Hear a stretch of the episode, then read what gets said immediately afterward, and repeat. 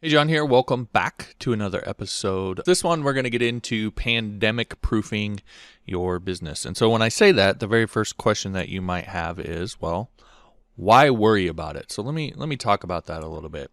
If you look just in the U.S., and I'm sure you could look at other countries and probably find a similar pattern, maybe even worse. Um, but if you look at the U.S., you'll see uh, the most recent U.S. recessions. So 2020, 2008, 2001, 1990, 1981, 1973, 1970. You can go all the way back to the start of the U.S., and what you will find is that there's some kind of recession every 10 years or so. So these things are constantly coming up and constantly happening. Yet, what I find or what I see a lot is people tend to fool themselves into believing that this recession is the last one, or that somehow the economy is going to, to get fixed, and there's, you know, maybe there's some new party in power or some new politician that's going to fix everything. Um, and, and, this will be the last time that we have to deal with them uh, with this. And people sort of fool themselves into thinking that that's actually going to happen. Well, the sobering reality is it hasn't happened for nearly 250 years, um, from all the way back to the start of, of this country. So you're probably going to, in your life, face another two or three or four or five recessions or more. If it happens every 10 years, I personally will probably face another four to five recessions in my lifetime that I'm going to have to deal with um, that are, are going to be, in a lot of ways, devastating to a lot of people. So, knowing that, knowing that it's coming, knowing that it, it doesn't matter again, the political side of it is really irrelevant. Through all of the last 250 years when this was happening, there's been all sorts of people in power and, and different parties and all of that. Uh, lots of promises made and so forth, and yet the recessions continue to happen. So, again, knowing all that, knowing that it's coming uh, more likely than not at some point, why not be a little bit prepared for it? To not just survive and not be taken by surprise by it or completely wiped out by it, but also they th- these recessions tend to to represent opportunity. For example, uh, when when the the stock market sort of tanked when the coronavirus started, I actually at that time went in and bought several key stocks when they were at a really, really uh, low price point. Now, you know, uh, a year or more later, a lot of those stocks have started uh, to to resurrect and come back. And I had to wait, um, but now I've you know I've probably quadrupled or more the money that I invested at that particular time because in those those recessions it's not just a downside there's an opportunity as well. So why not position yourself to not only survive but actually be able to grow uh, through those recessions as well? I think that's what smart people do. Um, i think that's what people who tend to be wealthy do. And so what i want to show you in this episode is really my approach to the whole thing how i deal with it um, and, and, how I I think about pandemic proofing not only my business and my life. When I say pandemic proof, you know I mean pandemic, recession, whatever the cause is. Uh, that's really what I'm talking about. So that's what we're going to get into. And for me, this was a, a lesson learned the hard way. It's all colored by what happened to my family when I was a kid. And to put it very simply, my dad wasn't very responsible. I didn't know that at the time, but as an adult now who knows more about all this, I can say that it was really kind of his fault. He he really was the one to blame. Might might sound harsh, but that's really just the reality of it. So what happened is in in 1989, my dad, my little brother and I, we were in a car wreck. And that car wreck was was pretty devastating. You know, we were all injured pretty badly. My dad chipped uh, part of his spinal cord. Now, they today they call it that turned in what today what they call a high functioning paraplegic. So most of the time when you think of a paraplegic, it's someone who you know has no feeling or movement from the deck, neck down. My dad's was a little different because his spinal cord wasn't completely severed; it was just chipped. And so what happened is that uh, the nerves from his neck down would just sort of fire erratically. So he has to take special medication uh, all the time, no matter what, that just keeps his nerves from doing that in order to just be able to to to function. Otherwise, he would be in just constant spasms uh, all the time because his nerves would be all out of whack. So he takes this special medication that he has since uh, since he had that that wreck, and that allows him to you know for a long time he was able to walk. He actually worked for after this accident, believe it or not, he actually worked for several years uh, at uh, Nebraska Furniture Mart in Nebraska, and he would he would deliver furniture, and he I mean he would he could walk. He was using a dolly. He would carry furniture around. This was all after this accident uh, had happened to him. The problem was that he did like most people do. He had minimums on his auto insurance.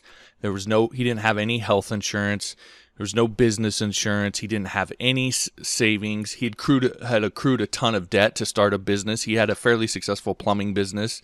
Um, but after all of this happened, he really he wasn't able to start that business back up. There was the physical side of it, but he had accrued so much business debt and didn't have any kind of insurances that now he was on the hook for that debt and after the accident it took him a whole year to he had to relearn how to eat and and how to write and do all of the relearn all of the muscle memory that we all sort of take uh, for for granted. He had to re- relearn all of that stuff. So he was out of commission for a full year, and the business, of course, tanked. He wasn't able to pay debts. He had all this health, these health bills that he now had to pay that he didn't have insurance for, uh, and so on. And he was reliant on uh, a court case against the, the the lady that had hit us that ended up not going his way, and so he w- uh, was stuck with the bill for all of this stuff. And again didn't have any insurance or anything like that to help kind of get through it. Now you know a lot of people might look at that and and and think well dang that that's not his fault. He didn't plan to get in that accident. He didn't you know he he he didn't uh, it wasn't something that he did on purpose or anything like that which is true.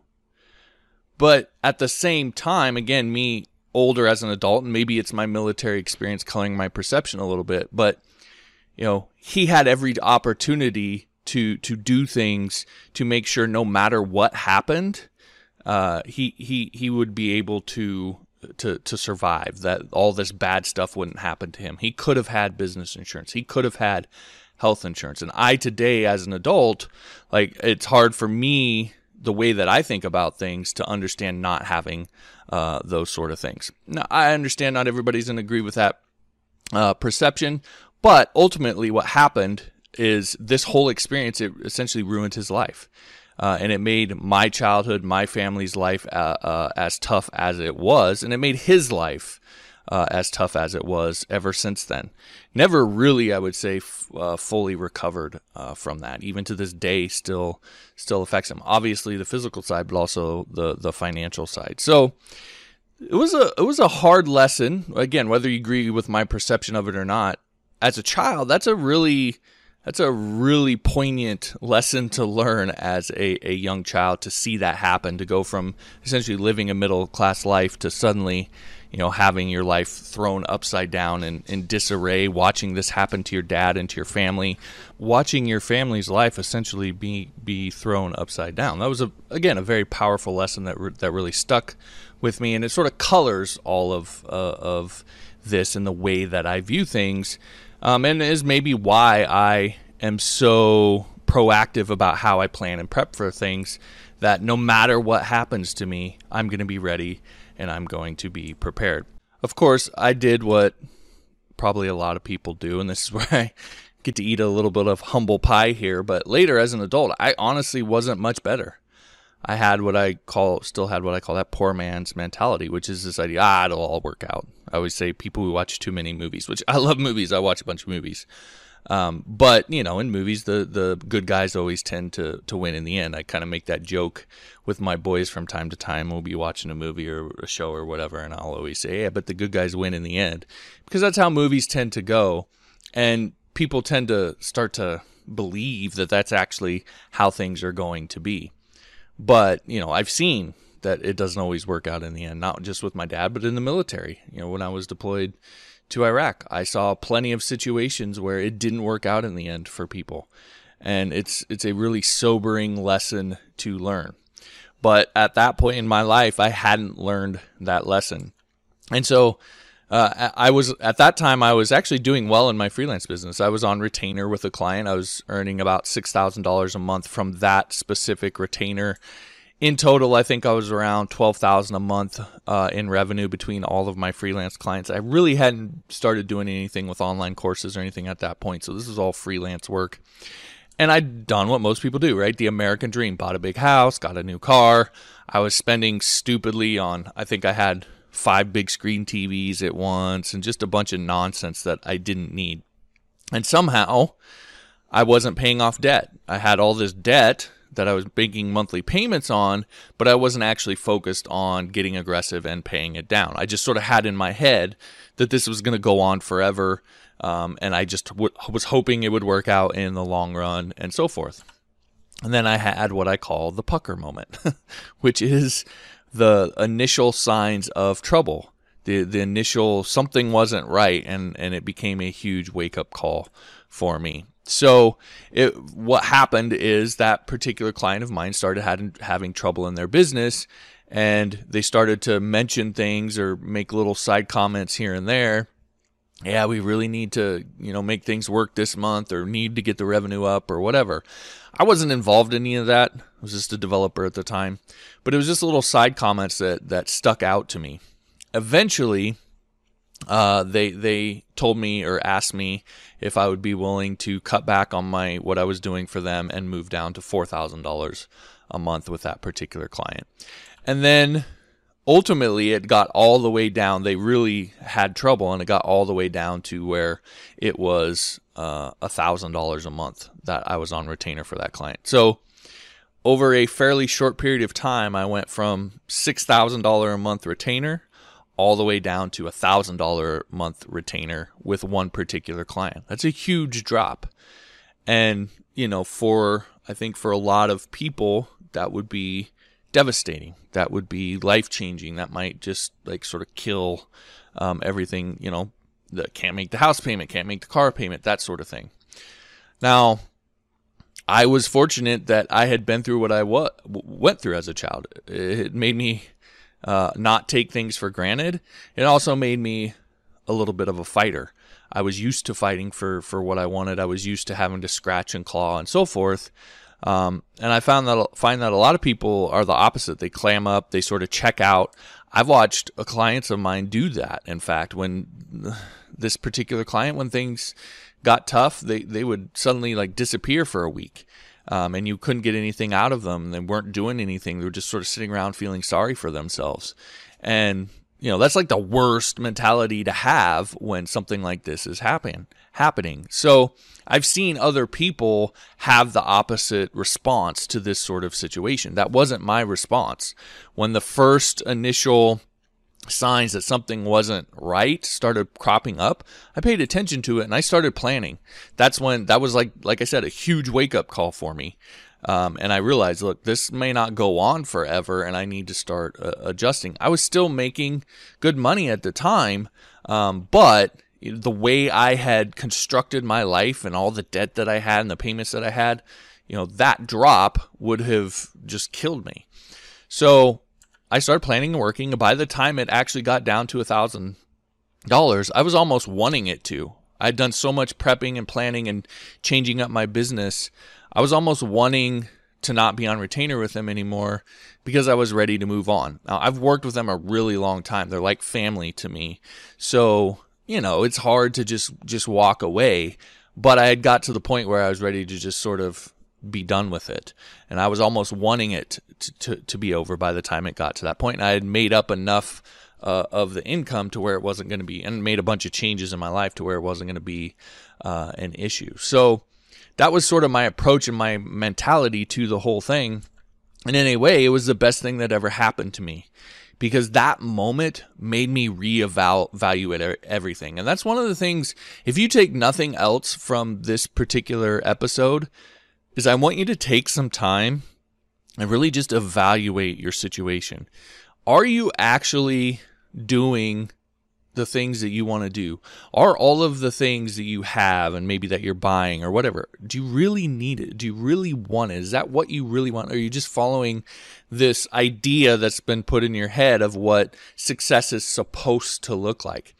because I realized as I started thinking about it more and more, I had a really big house, I had a really nice car, we lived in a really great neighborhood. We literally, literally lived right on the backside of the elementary school. My kids could walk like a minute uh, to school, and you know it was it was sort of if you again were to package up the American dream and and take a picture of it, it's sort of what it was. But I realized that I didn't really care about any of that. You know, I could live in a cave in the middle of nowhere and I wouldn't care as long as what I was I was doing what I loved on a daily basis. My kids actually didn't really like going to school and we were more we were more along the lines of homeschooling. And so, and I had wanted to homeschool my kids for years.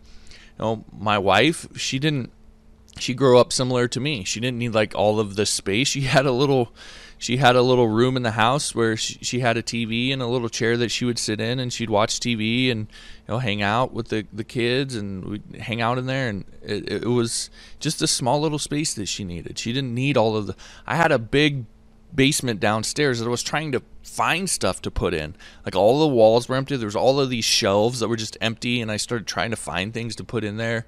We were like making up stuff to try and use all this space because that's just not our personality. It's just not how we are. You know, now today I ha- we live in a tiny house and I have a little, you know, a little spot in the one of the corners with a, a L-shaped desk and some computers and stuff.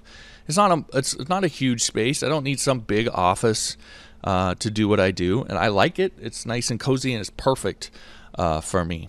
And so I realized as I started thinking about all of this and really started to ask myself some tough questions I didn't need all of this stuff that I was putting into my life. I was trying to fill a void uh, with stuff that was never going to fill that void. And so, what it really came down to is me wanting to do what I love on a daily basis, which is teaching, which is this, what I'm doing right here, right now. And so, I reoriented my life entirely around that. That's why we moved to Missouri. I mean, a big part of it, obviously, my wife was uh, uh, involved in that and she had her reasons. But for me, that was the big reason why we moved down here. We bought some land, we built a tiny house. Um, I've eliminated essentially all of my debt. No mortgage, no car payment, no credit cards. I paid off several uh, her student loans, several of my student loans. I have one student loan left that really the only reason I paid it off is because there's the potential that those student loans might get forgiven. So I'm just sort of waiting that out to see what's going to happen there. But if that doesn't go through, then I'll I'll pay it off and uh, be done with it. But that's the one piece of debt that I still have left from back then, um, and that's it. There's there, there's nothing. Everything else has been paid off. And so when you do that, it it, it extreme it lowers your overhead extremely. I could live on probably around a thousand dollars a month. That's how radically I've reduced my debt. I have you know, a utility bill that I have to pay, which is not much, especially here where I live. You know, food. that's, I mean, food. That's about it. I, there's not much more. I don't have a mortgage. I don't have a car payment. I don't have any of that stuff. I've paid all of that stuff off. You know, the only things that really pay for it, I think, internet. I got to pay for. Um, and then it's all want to stuff, you know, Netflix and Disney Plus and ESPN Plus and all of those sorts of things that I want to have that if I really needed to, I could just completely get rid of. So again, I could probably, if I absolutely had to, I could live on less than a thousand dollars a month. That's how radically I've reduced my debt. It was, I mean, it was seven, eight thousand dollars a month I needed back when I was doing what I was doing before in order to to each month in order to to pay all of my bills. Just at like a minimum that didn't include the like all the want to stuff. So again radically reduced uh, my debt and my overhead. That's allowed me to be able to invest in crypto stocks mutual funds and I, I, I add more to that every day and, uh, and am constantly doing that.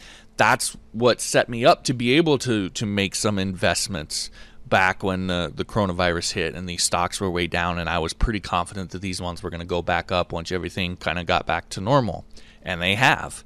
Um, so, but I wouldn't have been able to do that if I didn't have the money saved up to be able to to make those investments. And all of that then sort of orient around, orients around and allows me to be able to do what I love, to teach what I want, um, and in a way where I don't have to worry about the the financial side as much.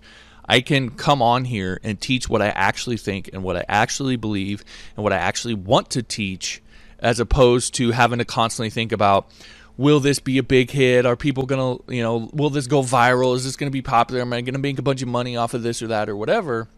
That's not what it's about for me because I don't have to worry about that. I've built my life in such a way where that's not a consideration. Um, I'd have to do really terrible to not be able to make a thousand dollars a month. So the point is, is that it's true freedom. That to me, that's what true freedom is. So many people in their heads they think of it in terms of, oh, I want to make a million dollars. I want to make all of this money, and that's what's gonna gonna gonna set me free. And what I'm trying to tell you is that you can actually do it the other way by being smart about you know how you how you spend your money the thing really assessing what it is that you think you need in your life radically reducing debt then you can you can have true freedom without having to be so focused on making a whole bunch of money. Okay? That that's that's really the point here. And so like like i said that's the flip side of this. You are pedant pandemic, recession, collapse proofing your business and your life, yes, that's part of what this is. We're making we're insulating you from all of the potential bad things that could happen, but also creating true freedom where you're not tied to a job or even your business. Even a freelance business, like I, talk about all the time. There's lots of freedom in a freelance business. But it's not complete true freedom where you can do exactly what you want to do on a daily basis, minute after minute, hour after hour. You still have to work with clients. You still have to perform work that maybe you don't want to do that day. So, again, it's not that true kind of freedom. Now, yeah, you're still going to work. Uh, I mean, I still work, but it's because I'm doing something I love. I've been waiting to get on here, finding, being able to find a time to be able to get on here and record this episode because I've really wanted to talk about this. I've just, you know, I've got a baby in the house. I've got other people that live here. I've, I've had to sort of work around that.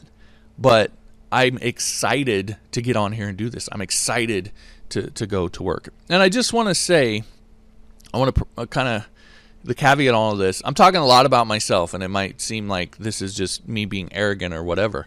I'm simply conveying my own experience, okay? So I don't want you to read too much into this in terms of I'm trying to talk smack or whatever. It's really just about me conveying my experience to you.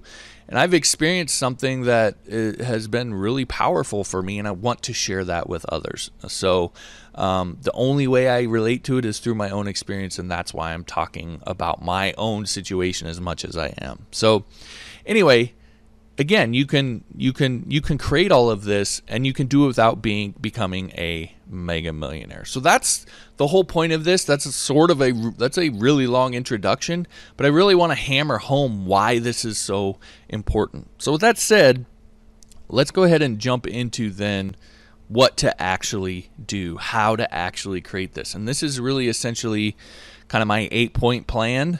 Um, it's the things that I think about on a regular basis and how I'm constantly positioning. And, and, I'm not a prepper, right? I'm not, this isn't a prepper thing. I'm not stacking MREs in my bunker or anything like that.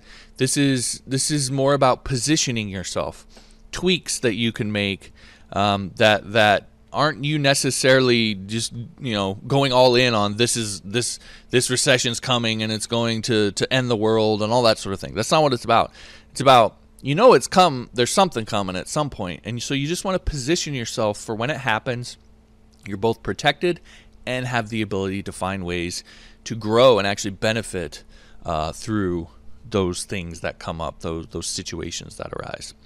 Okay so first one obviously radically eliminate debt. I've mentioned this several times but this is probably the most important. It's the linchpin sort of of all of this. My older brother is a perfect example of this. So I've talked about him. He used to be an insurance agent, and you know, he didn't really enjoy it. It wasn't what he wanted to do in life. He did it because it was good money. And he, along with that, he also ran a few other business. And like I said, through with all of the things combined, he actually made uh, pretty decent money. But they were constantly still broke, even though they had a good revenue coming in they were constantly broke because they did the same thing I, I was doing. They spent money on dumb stuff. And so they had huge amounts of debt, so much debt that they couldn't keep up with it. And so one day he had an epiphany. I it's it's kind of funny for me to think back on. Him and I never had a discussion about it. We never really talked much about it. Um, but the change in him was you could see it. It was like immediate. And it was actually after my wife and I decided to move to Missouri and build a tiny house. We had sold our house and we'd moved and talking to him now after the fact about it, for him that was like a big moment of the entire time before my wife and act- my wife and I actually moved, people had been asking about it, asking us about it, and I kept saying, "Hey, we've we've talked about it because we had we had talked about it for years, wanting to build a tiny house." She would watch, you know, the TV shows on people building tiny houses and all that stuff. Like we were into it. This is a thing that we talked about for a few years, wanting to do, and I I reached a point where I was like, I'm sick of talking about it either we're going to do it or I don't want to talk about it anymore because we just keep talking. I, I hate when people keep talking about something they're going to do and they just never do it. And it reaches a point where you're like, you know, they're never going to do it. Uh, uh, but they just continue to talk about it. And I'm like, I'm not going to be that person. I don't want to be that person. That drives me nuts. And so uh, I kept talking about that as sort of the the reason why. So we've talked about it for years. All of our family knew we had talked about it for years. We talked with them about it. And I said, I'm, I'm tired of talking about it. I want to do it. So either we're going to do it or we're going to stop talking about it. So we decided to do it. And, you know, talking to him now, like I said, he said that was a real sort of wake up call for him because it was like he saw someone doing, not necessarily exactly, he didn't want to do exactly what we were doing, but he saw someone doing exactly uh, or, or roughly what he wanted to do with his life. And it was like, it's time, he, he, it was time for him to start doing it or quit talking about it and he completely changed his life. I mean, to be honest with you, you know, he was he was dealing with an alcohol problem at the time. You know, was overweight, tons of debt, just not in a really good place. He completely changed all of it. Stopped drinking immediately. Started getting healthier. I mean, he lost like 60 pounds. Um, they, as I mentioned, I, I think I have it on here at some point. Yeah, so he got serious. He quit selling insurance and he started driving over the road. And within a year, they eliminated over $42,000 in debt in one single year, which is amazing. And, and it was essentially everything but their student loans. Now, uh, and then right after that, they sold their house. They made over fifty thousand dollars on their house, or something, somewhere around there. I don't know exactly. And they moved to their dream town in Minnesota. So they had um, lived in this town in Minnesota. They loved it there he had left to come back to Nebraska and be closer to his older two daughters um, that didn't live with him. And they had graduated. His two daughters had graduated and they had sort of moved on. And so him and his wife decided to move back to this town in Minnesota that they loved. And after he had paid off all of the debt, they had radically reduced their debt. Their monthly overhead was super low because they didn't have all this debt on, uh, uh, stacked on on them that they were trying to make payments on and so forth. He got a job coaching football, which is what he loves, and he's able to do it at a small school that he doesn't make a, he doesn't really make that much money, right? He doesn't they don't pay a ton at schools like that. Now his wife has a good job up there, and so she actually makes most of the money and now and um, that's how they you know that's part of how they cover everything. But he doesn't make much, and yet he's still able to do it, and they're able to still still live comfortably uh, and do what he loves on a daily basis, and she does what she loves on a da- daily basis because they have almost no debt and they don't spend stupidly.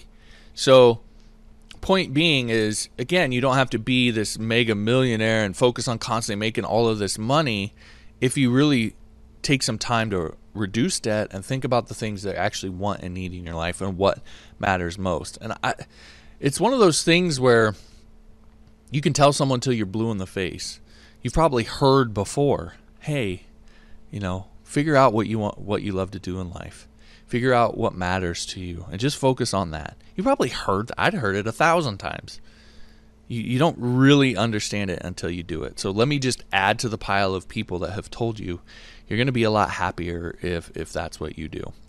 So again, that that's sort of his story, and like I said, he gets to do what he loves day in and day out, and he's more more happy. It's funny because everybody knew, everybody that knew him knew that he wasn't going to be happy until he started coaching football. That that's what he wanted to. That's what his passion uh, in life was, and then he was able to create a way to do it, and that he's, I mean, he's happier than I've ever seen him. And in total, they actually make less than they did before. But they have more money because they've reduced so much debt. They lived where they've always dreamed of living. They both work in dream jobs. They're just simply happier in every aspect of their life. Now, as far as the process, it's really pretty simple. You've likely heard of it, um, but just in case you haven't actually had anybody tell you this before, it's essentially for reducing debt is essentially called the snowball. So what you do is you select one piece of debt that you're going to knock out first. Usually your high interest debt. Um, you know, you can think about that a little bit. There's a balance between you know if you have a hundred thousand dollars in in you know high interest debt. Um, and you have you know two thousand dollars on the smaller, maybe lower interest debt. Maybe you pay off the two thousand dollars $2,000 one first because that $1,000 is going to take a while for, or $100,000 is going to take a while for you to pay off. I mean, there's a balance there, but usually it's your highest interest debt that you're going to pay off. Credit cards is, is what it is often for most people. And so what you do, is you would if it's credit cards, you take one credit card, you put everything else on minimum payments. If you can get forbearances, you get forbearances on on everything, and you try to squeeze out as much money as you can that you are able to pay towards debt. You get rid of your Netflix and your Disney Plus and all the things that you don't absolutely need and be absolutely ruthless with this. It's not going to be forever. Okay? It's just for this extreme debt elimination period. Be ruthless with it and get rid of all of that stuff and then you put all of that extra money towards this one piece of debt and pay it off as quick as possible. So, instead of paying you know uh, payments on everything right you're paying 100 here 100 there whatever you know maybe you can pay $500 toward a high interest credit card every month or a thousand you're able to figure out. And then you know you're you you're able to pay that off really really quickly. The whole point is to get that first piece of debt paid off as quickly as possible and that starts the snowball. Once it's paid off you roll that payment into the money that you're paying uh, all the money that you're paying towards debt. So if I was paying, you know, I, I had a thousand dollars that I was paying towards this debt, and now I get that one paid off. I'm to then turn and focus that to another piece of debt, and the payment that I was making. Uh, you know the the hundred dollar payment that was going to the other card gets rolled into the snowball, and as you pay off each debt, you're able to each piece of debt, you're able to make a larger payment uh, every month towards these other pieces of debt, and it sort of snowballs. That's why it's called a snowball. Uh, until you're paying huge chunks uh, every month towards your debt and getting it paid off as quick as possible. And that was how they were able to pay off $42,000 in debt in one year.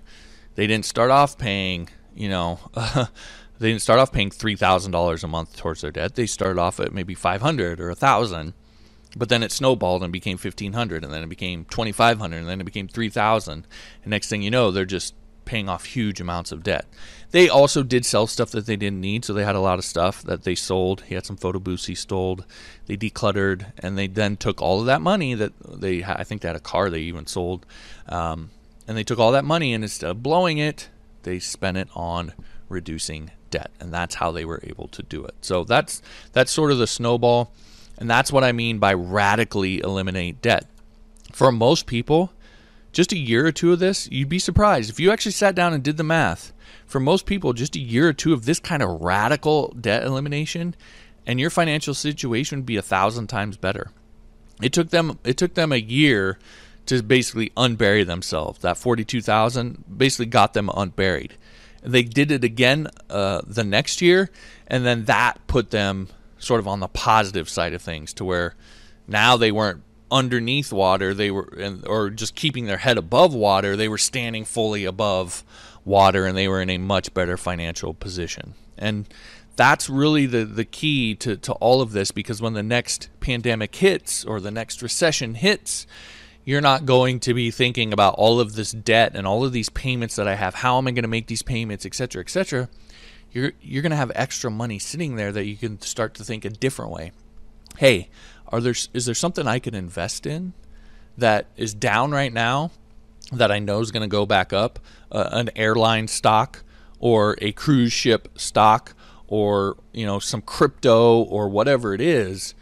Is there a way that I can actually use the money that I have here um, to be able to grow through this uh, or as a result of this and not just be able to survive it.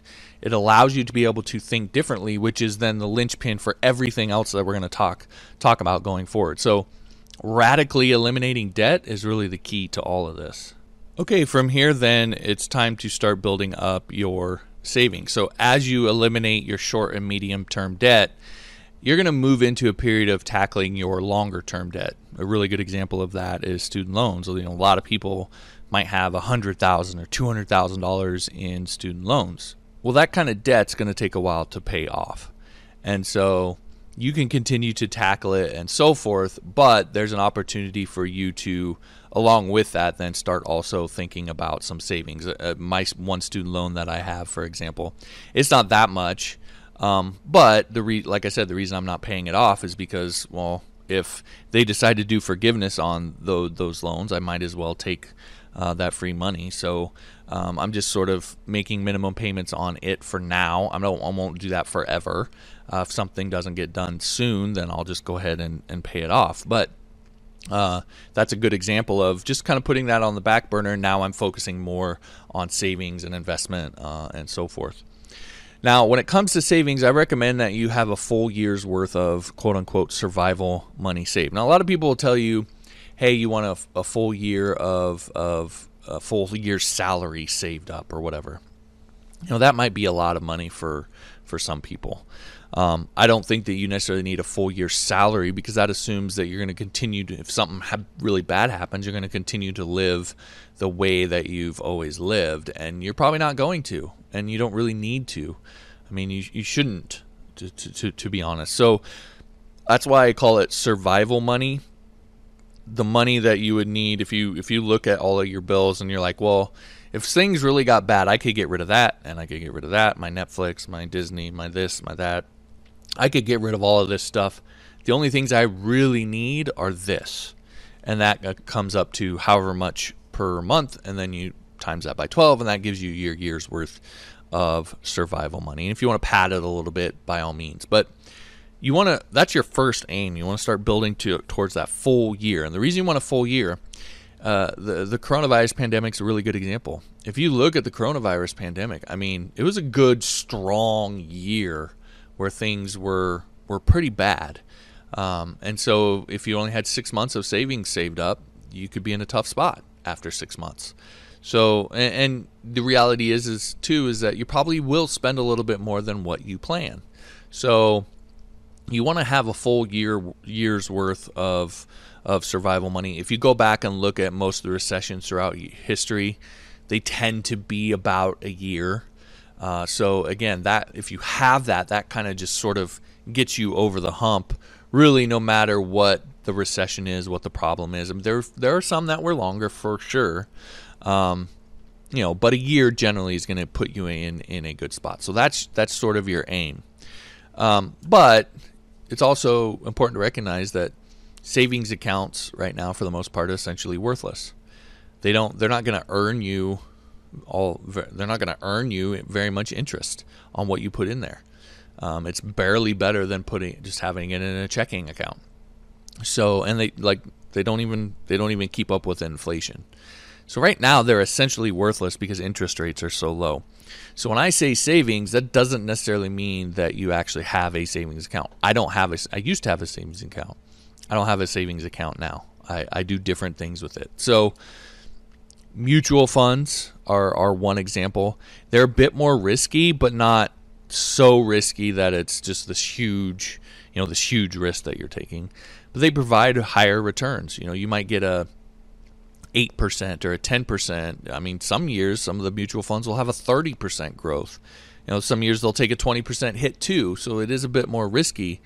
Um, but when you're thinking of savings and putting money into uh, an account and then letting that money, like having that money grow for you, not just sit there, you know, a mutual fund is or an index fund. Th- those are good ways to be able uh, to do that, and you can still withdraw there are tax implications, and I, for some of the mutual funds, there may be penalties and so forth. So you gotta you gotta do some research. Um, but again, it, it's it's it's a place that you can put your money um, and have it actually grow for you as opposed to just sitting in a savings account and then you're going to earn like 14 cents over the course of a year or whatever it is. You're not going to learn any earn very much of anything. Uh, a lot of crypto bank, banks, is another example, they offer returns for holding certain cryptocurrencies. So, for example, Coinbase has 4% if you hold uh, the USD coin. I think it's like 4.2 or 4.6 if you hold Tether. Uh, there's another one that they give you like 2% plus or whatever. Those aren't as high. There's not the 8 or 10 that you're going to get from a mutual fund. Um, but they also are probably a little bit less risky. Um, the USD coin is tied to the US dollar, so there's not the you don't have the volatility there. Um, and the way Coinbase does its lending for crypto um, is a little safer than some of the way the way some of the other exchanges do it. So um, again, all of these things have risk. So you have to assess them. You have to research them. You shouldn't just do uh, what I'm saying and not do any of your own research. But these are options of, of ways you can put your savings into something that's actually going to grow. Uh, you know, at a fairly significant rate that's not just completely pennies, um, so that your savings over time actually gets better without you necessarily having to put more money into it. That's the whole idea behind smart state uh, savings.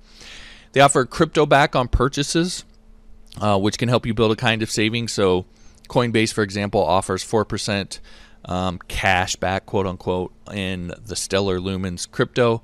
So, what a lot of people do is they'll use that as their reward. They'll get 4% cash back in the Stellar Lumens, and then they'll just take that Stellar Lumens and they'll convert it over into something else like Ethereum or Bitcoin, a more well established.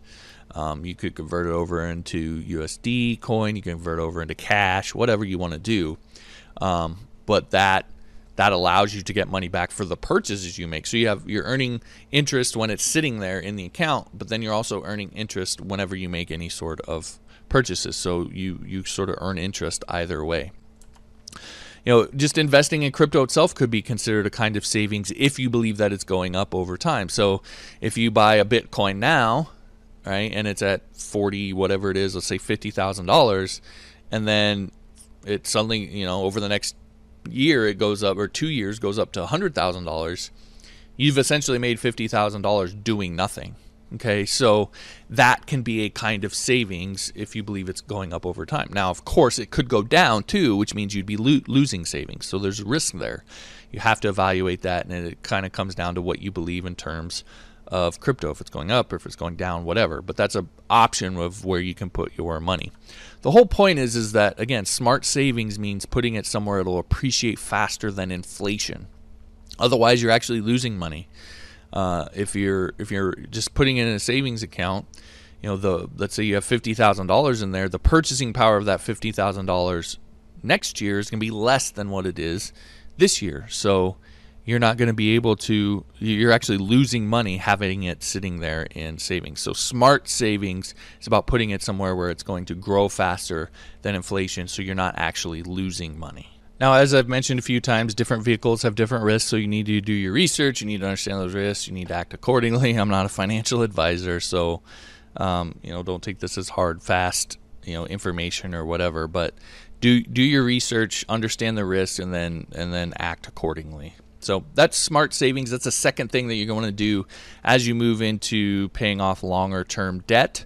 Um, you can start also uh, alongside that building up your smart savings to get you towards that year and do it in a way where you're getting some returns on the money so that you can get to that year's worth of savings faster than what you would if you're just having to put the money all the money in uh, yourself all right, so this ends your free preview of the full episode, which is a part of my Let's Talk freelance course. This happens to be episode number two of that Let's Talk freelance course. In the full episode, some of the things that you're going to learn the no BS, everything goes to hell in a handbasket survival plan that's been developed by a grumbly mountain man living uh, who lives in a small cabin in the woods. I'll let you guess who that is.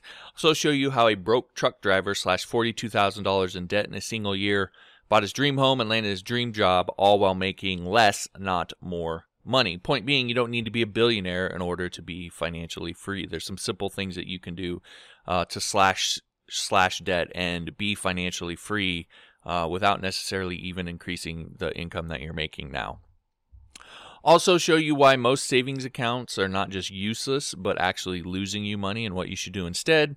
Five asset assets anyone can easily own to insulate you from pandemics, recessions, hyperinflation, and virtually any kind of financial crisis without having to stack MREs in your underground bu- bunker. Also, show you how wealthy investors profit from both the natural boom and bust cycle of the economy. So, some simple ways uh, to benefit from both the ups and the downs that don't require you know you to have millions or a crack investment team to take advantage of.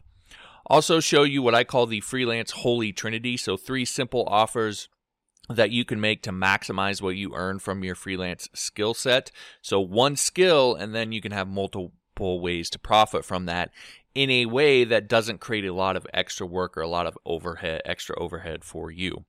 So, show you seven different ways to create what I call open ended income. So, income that's not tied to your time or work, so that you can take the lid off of what you earn by decoupling from that time for money paradigm.